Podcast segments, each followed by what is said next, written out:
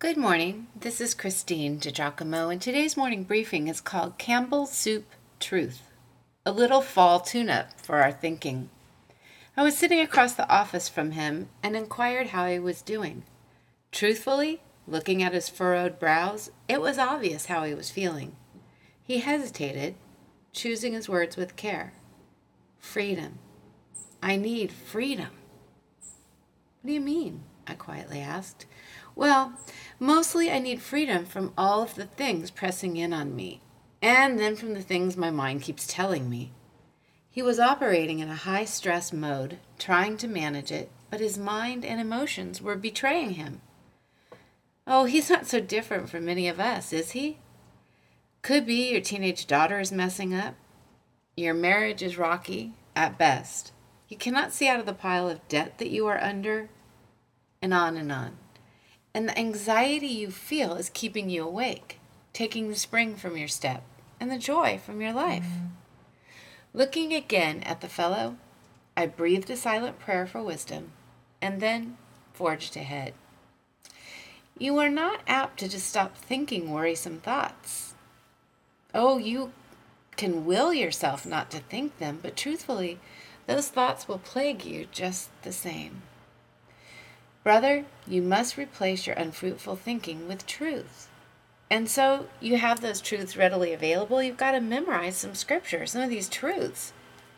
Again, I know of no better way to conquer your mind than to replace your natural thoughts with supernatural ones. Then I tried to paint him a picture that I hope will make sense to you. It's as though your thoughts are metal cans lined up in your brain.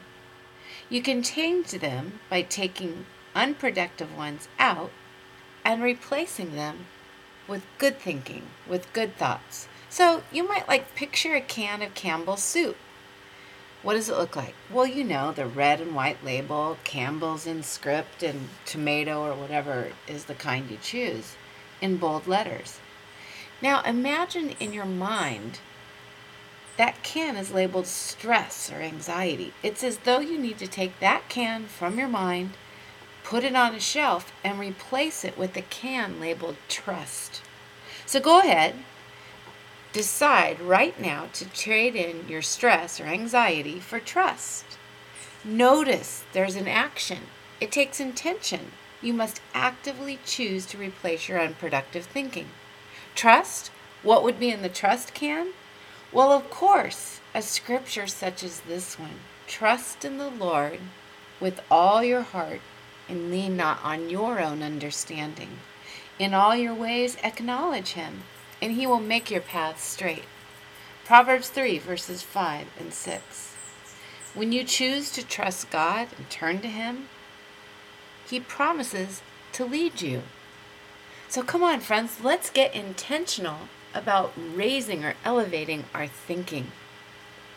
If you'd like to read this, you can go to pastorwoman.com Click on Powerful Bible Teaching, Morning Briefings, and again, the title is Campbell's Soup Truth.